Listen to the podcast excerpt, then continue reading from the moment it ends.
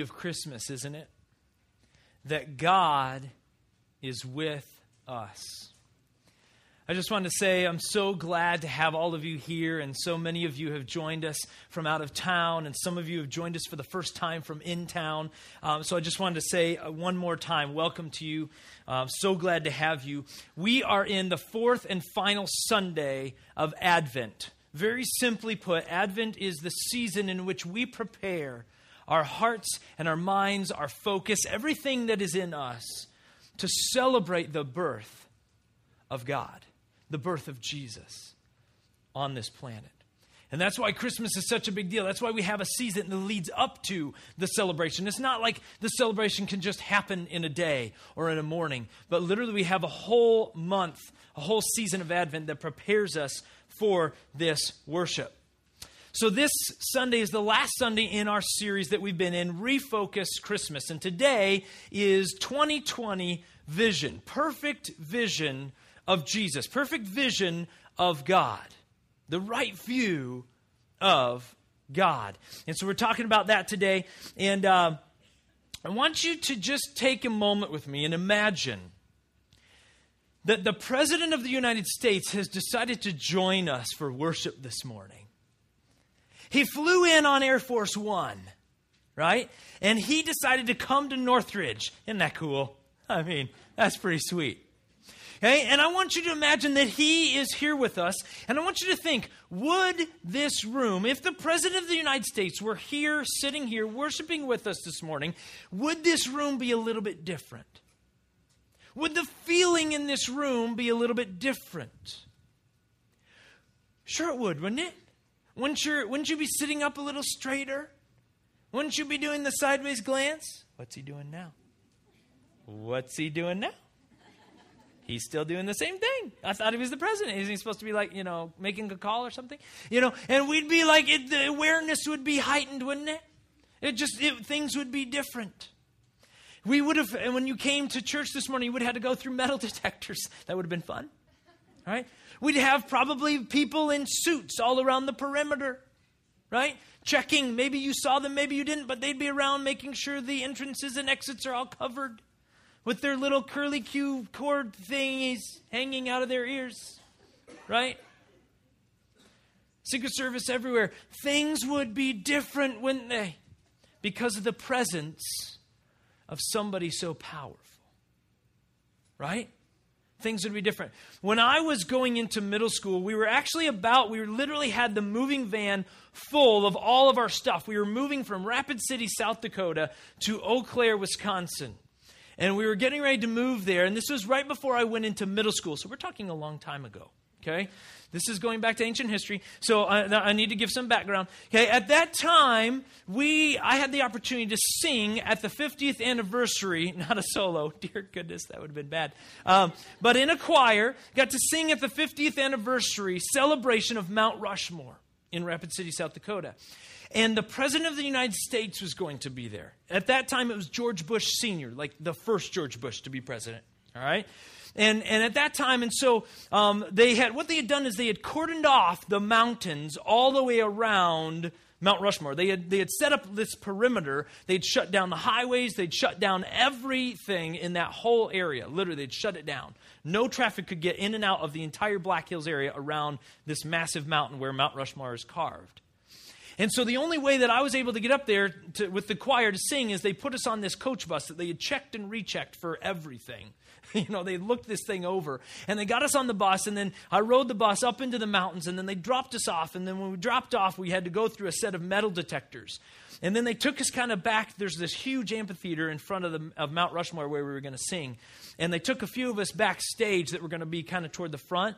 And as we were standing there, I'm looking in the woods and I see people in suits everywhere, literally just standing in the middle of the trees and they're with fairly ominous weapons, you know, like ready to go and in suits. I'm like, that doesn't match up. But anyway, it's cool. And I'm looking around, I'm just kind of going, wow, you know, metal detectors, all this stuff. And then we're standing there, and, and up drives this motorcade, right? A whole host of vehicles. They're all black, of course. This is what they do.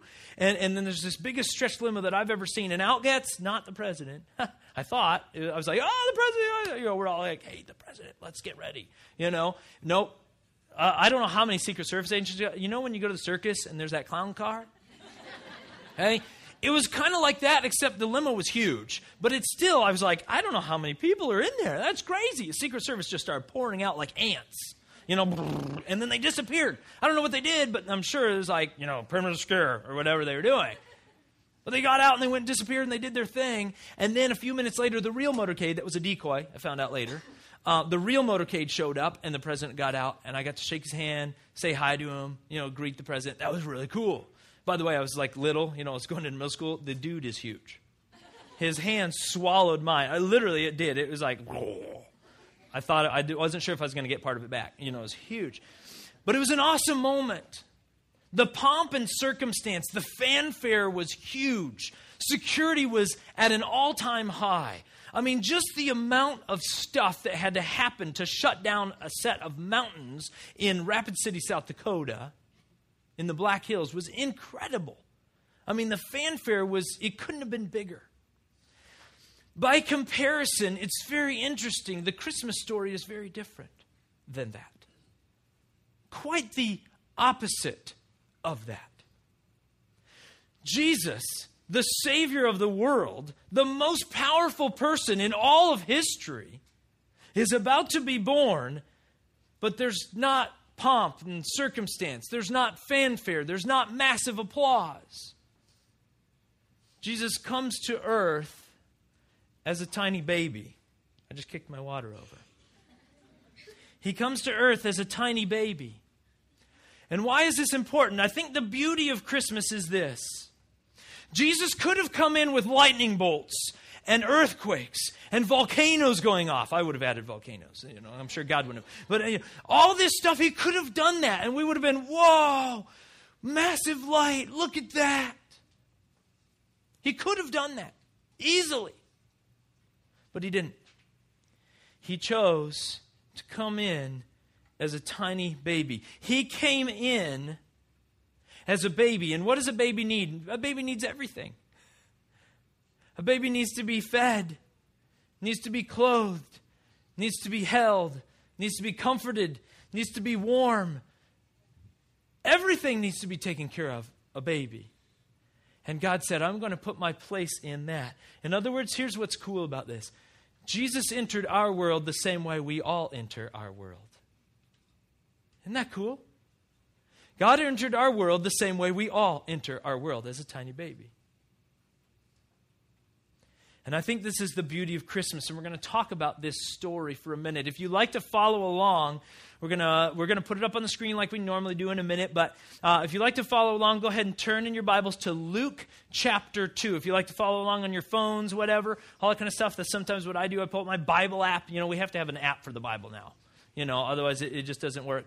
And uh, just pull it up. Luke chapter 2 we're going to be in the first few wor- verses there.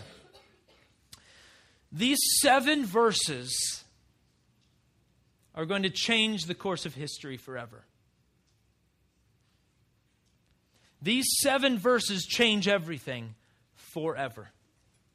These seven verses are powerful.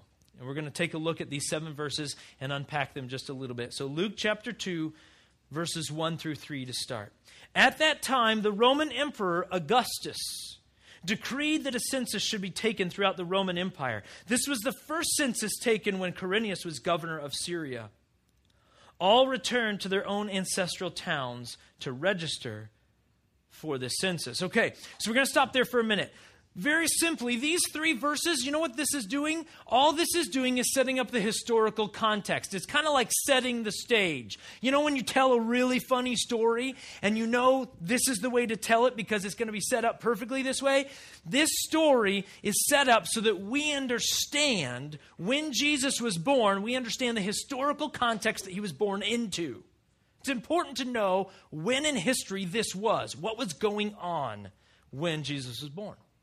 So this is just historical context. So let's go through this.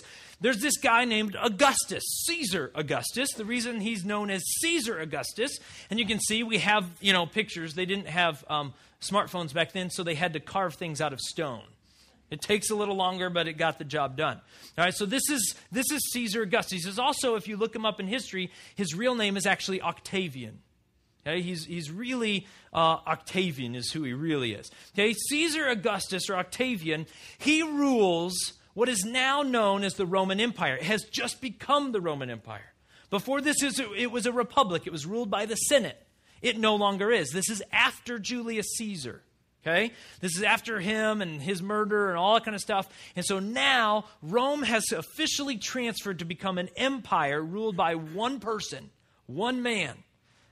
Caesar Augustus. Octavian is the guy that's in charge of the Roman Empire. Okay? Just to give us some idea of the Roman Empire, we have a map. If you look at this, the Roman Empire, this is, doesn't show quite all of it, but the Roman Empire literally controls the entire Mediterranean Sea. There is no coastline around the entire Mediterranean that is not controlled by the Romans at this point in history. In fact, this is not quite the furthest extent that the Roman Empire will get, but it's close. Okay? It's not quite to the furthest extent, but it's close. This is where Jesus is born into. But however, where is the seat of power? Where is everything centralized? Augustus, he lives in Rome, in Italy, right? This is where everything emanates from. This is where everything flows from as far as earthly political wealth and power flows from Rome. You know where Jesus was born? There's a little purple dot way over there on the edge of the map. Jesus was born on the furthest almost the furthest reaches of the Roman Empire. About as far away as you can get from the seat of power and wealth and still be in the Roman Empire. He was born as far away from the power and prestige and popularity that was emanating from Rome. Does that maybe tell us something? Possibly. Let's go on and see the next part of the story. So we know that this is what's happening verses 4 and 5. And because Joseph was a descendant of King David, he had to go to Bethlehem in Judea, David's ancient home. He traveled there from the village of Nazareth in Galilee. He took with him Mary, his fiancee, who was now obviously pregnant.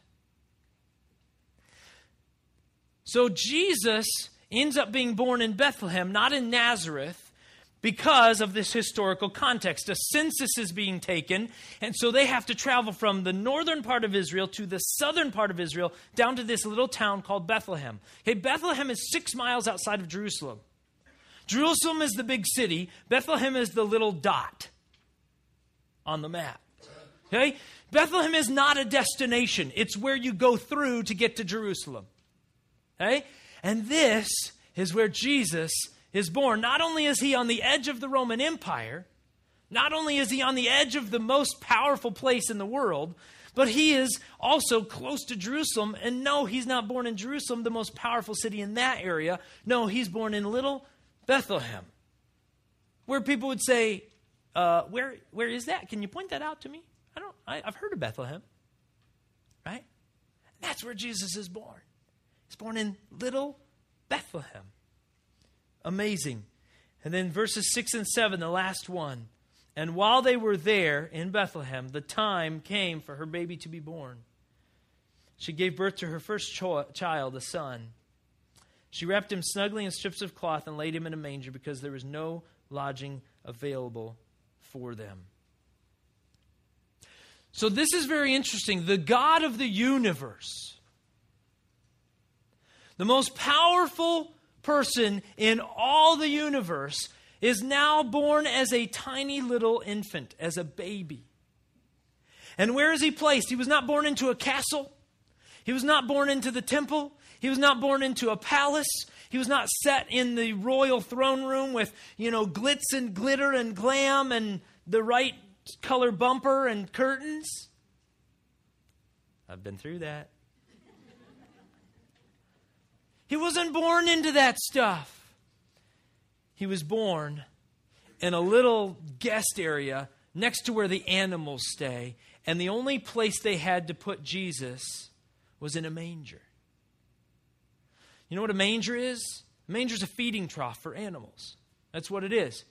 Okay? Now, understand, the manger would have been very sturdy, would have been safe, would have been warm, especially being wrapped in strips of cloth. By the way, that's a Middle Eastern culture thing. They still do that. He was wrapped in strips of cloth. He was warm. He was comfortable. He was safe. But nobody can argue that it was glamorous. I have heard of, well, I've heard of nobody, no mothers to be that have said, you know, yeah, I'm just so excited. I need to tell you about it. I just picked out the perfect manger. I did. I was online shopping and I found one. You should see the woodwork in that feeding trough. It is awesome. And it's going to match our curtains in the nursery. What's more? I've never heard of anybody say that. Why? Because it's not glamorous, it's not cute. And yet, Jesus, once again, with every part of the Christmas story, I think, is perhaps making a statement to us. Is it perhaps true that the beauty of Christmas is that God turns everything on its head? Is it true that Christmas, the beauty of Christmas, why we are so drawn to the story of Christmas and God being born as a baby, is that God turns everything on its head? Everything. With the birth of this baby. Because we tend to, here's what we tend to do. Tell me if this is not true. We tend to elevate the politically powerful, right? We tend to elevate the most loud person in the room. We kind of we kind of focus on that person. The wealthiest, the, the most powerful, the most flamboyant, right? The most popular. Whatever, you stick that word in there, whatever it is, and we tend to elevate those people. And perhaps God is saying, you know, they may get some credit, but real power maybe isn't found there. Maybe the beauty of Christmas is that God decided to come as a very normal baby. So he says, Listen, I understand. I'm with you. I'm here. I think that that's part of the beauty of Christmas and why maybe we love it so much. And so I have two points today, just two very simple points that I want to talk through today. The first one is this, and this is all about turning everything on its head. True power comes from pure purpose. True power comes from pure purpose. In other words, if we flip that, true power does not come from political position. We would tend to act otherwise, but it doesn't. True power does not come from immense wealth, although sometimes we act otherwise. True power does not come from popularity, although we tend to act otherwise sometimes, especially when we go through high school and a little bit of college. Popularity seems to be kind of the thing we shoot for, isn't it? I went through it, I remember.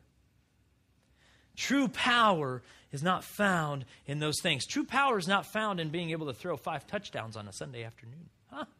Ooh, there it is. It will increase your fan base, though. And it might get you to the Super Bowl. By the way, I'll be cheering for that later on today. And I understand that, so it's good. It's not a bad thing. Just saying, true power does not reside there. True power, true genuine power, does not reside in those things. God's entire purpose for coming to earth as a tiny baby was a pure purpose. What was that pure purpose?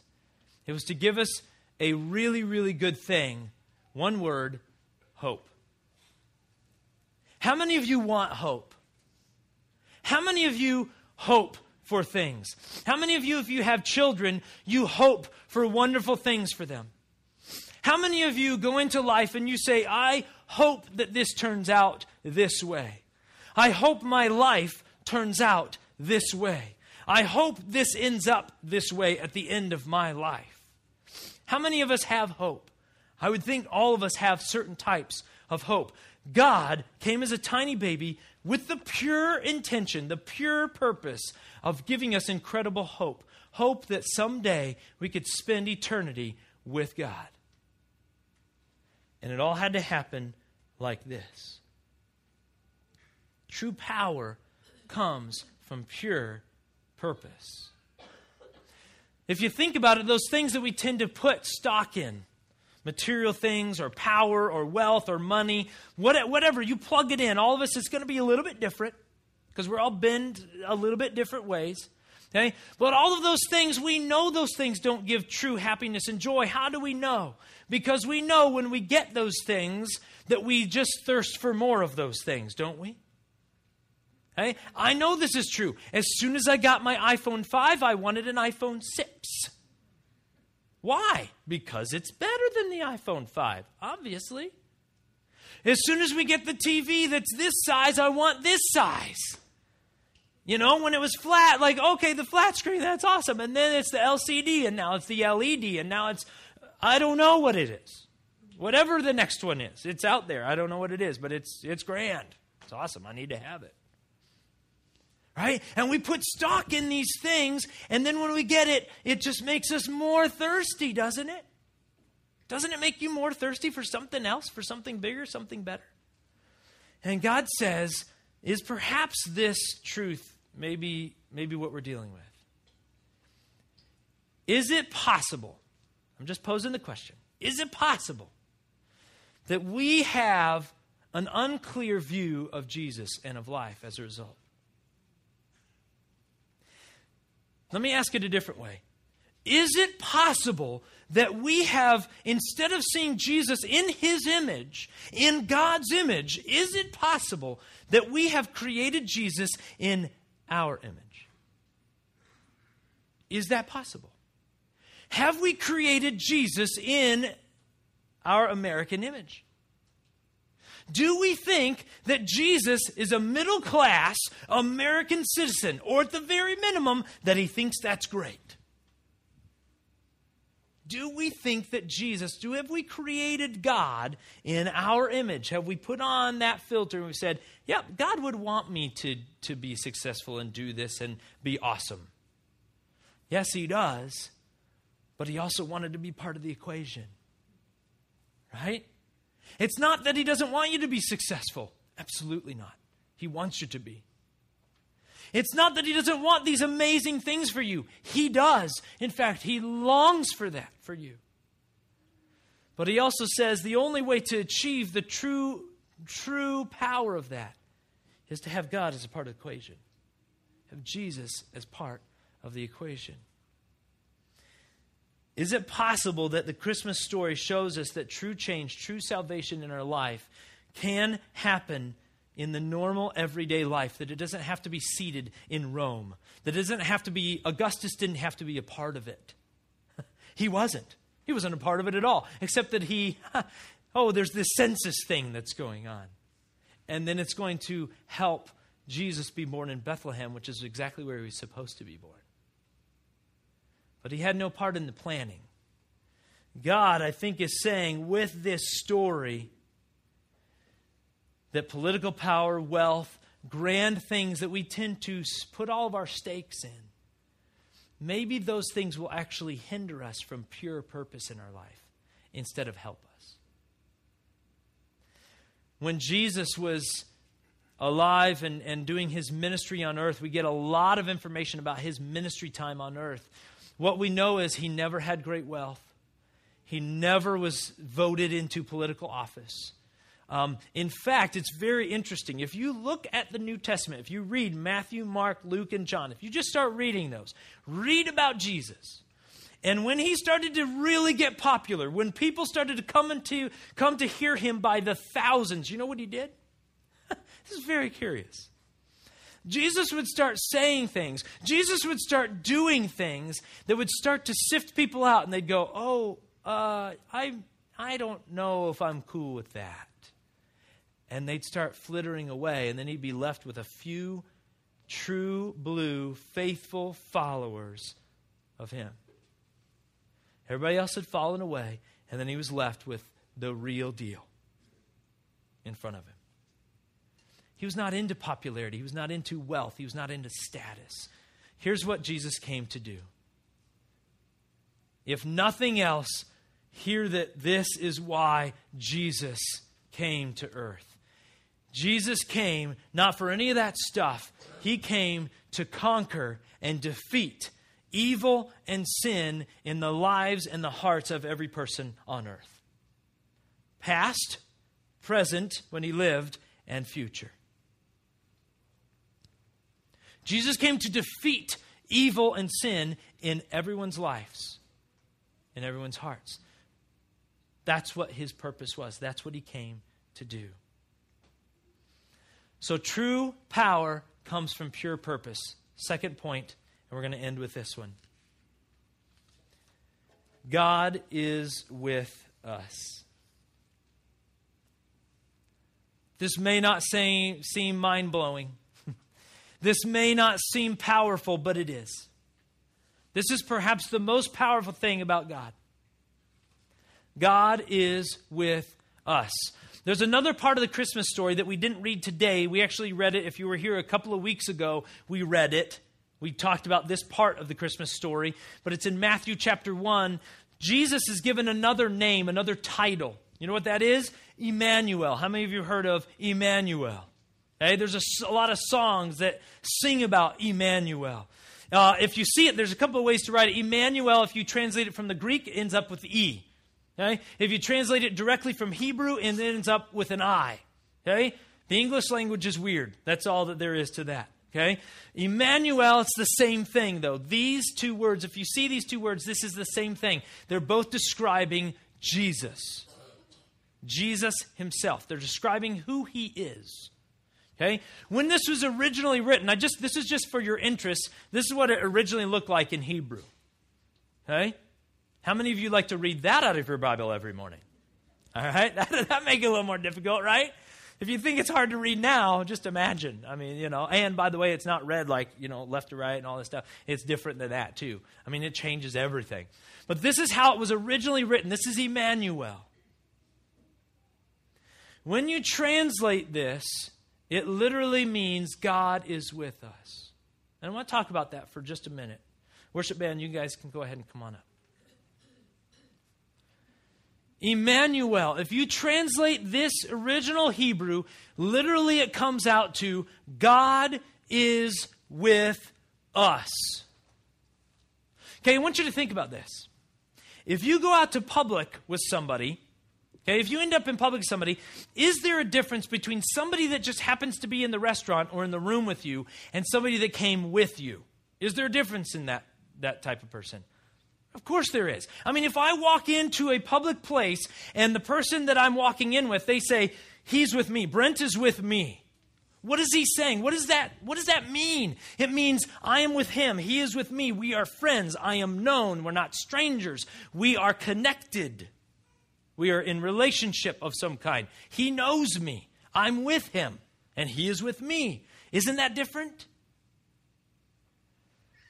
Okay, the reason this is important is because this is so different than God is above us, God is over us, God is beyond us. Right? God is with us is very different, very powerful. Perhaps the greatest thing about Christmas is that although God is above us, and although God is way bigger than us, and yes, there's no way we can even fathom God. There's just no way. It's not going to happen. A lot of people don't like when I say that. Sometimes people get offended. I'm like, it's God. You're just, it's not going to happen. I'm sorry. God is huge. He's bigger than we can even imagine. His love is greater than we can even come up with or put into words. And yet, God Himself chose to be God with us. Why is this important? This is really important because what if God with us could change everything? What if God being with us could change how we act? Could change what we do? Could change how we talk? Would change how we treat other people, including at work? What if it changes who you are? Not who God made you to be but who you really are. What if God with us could change us? Let me just tell you God is with us. And it can change us. And it can do all those things. Think about it. God is with us right now.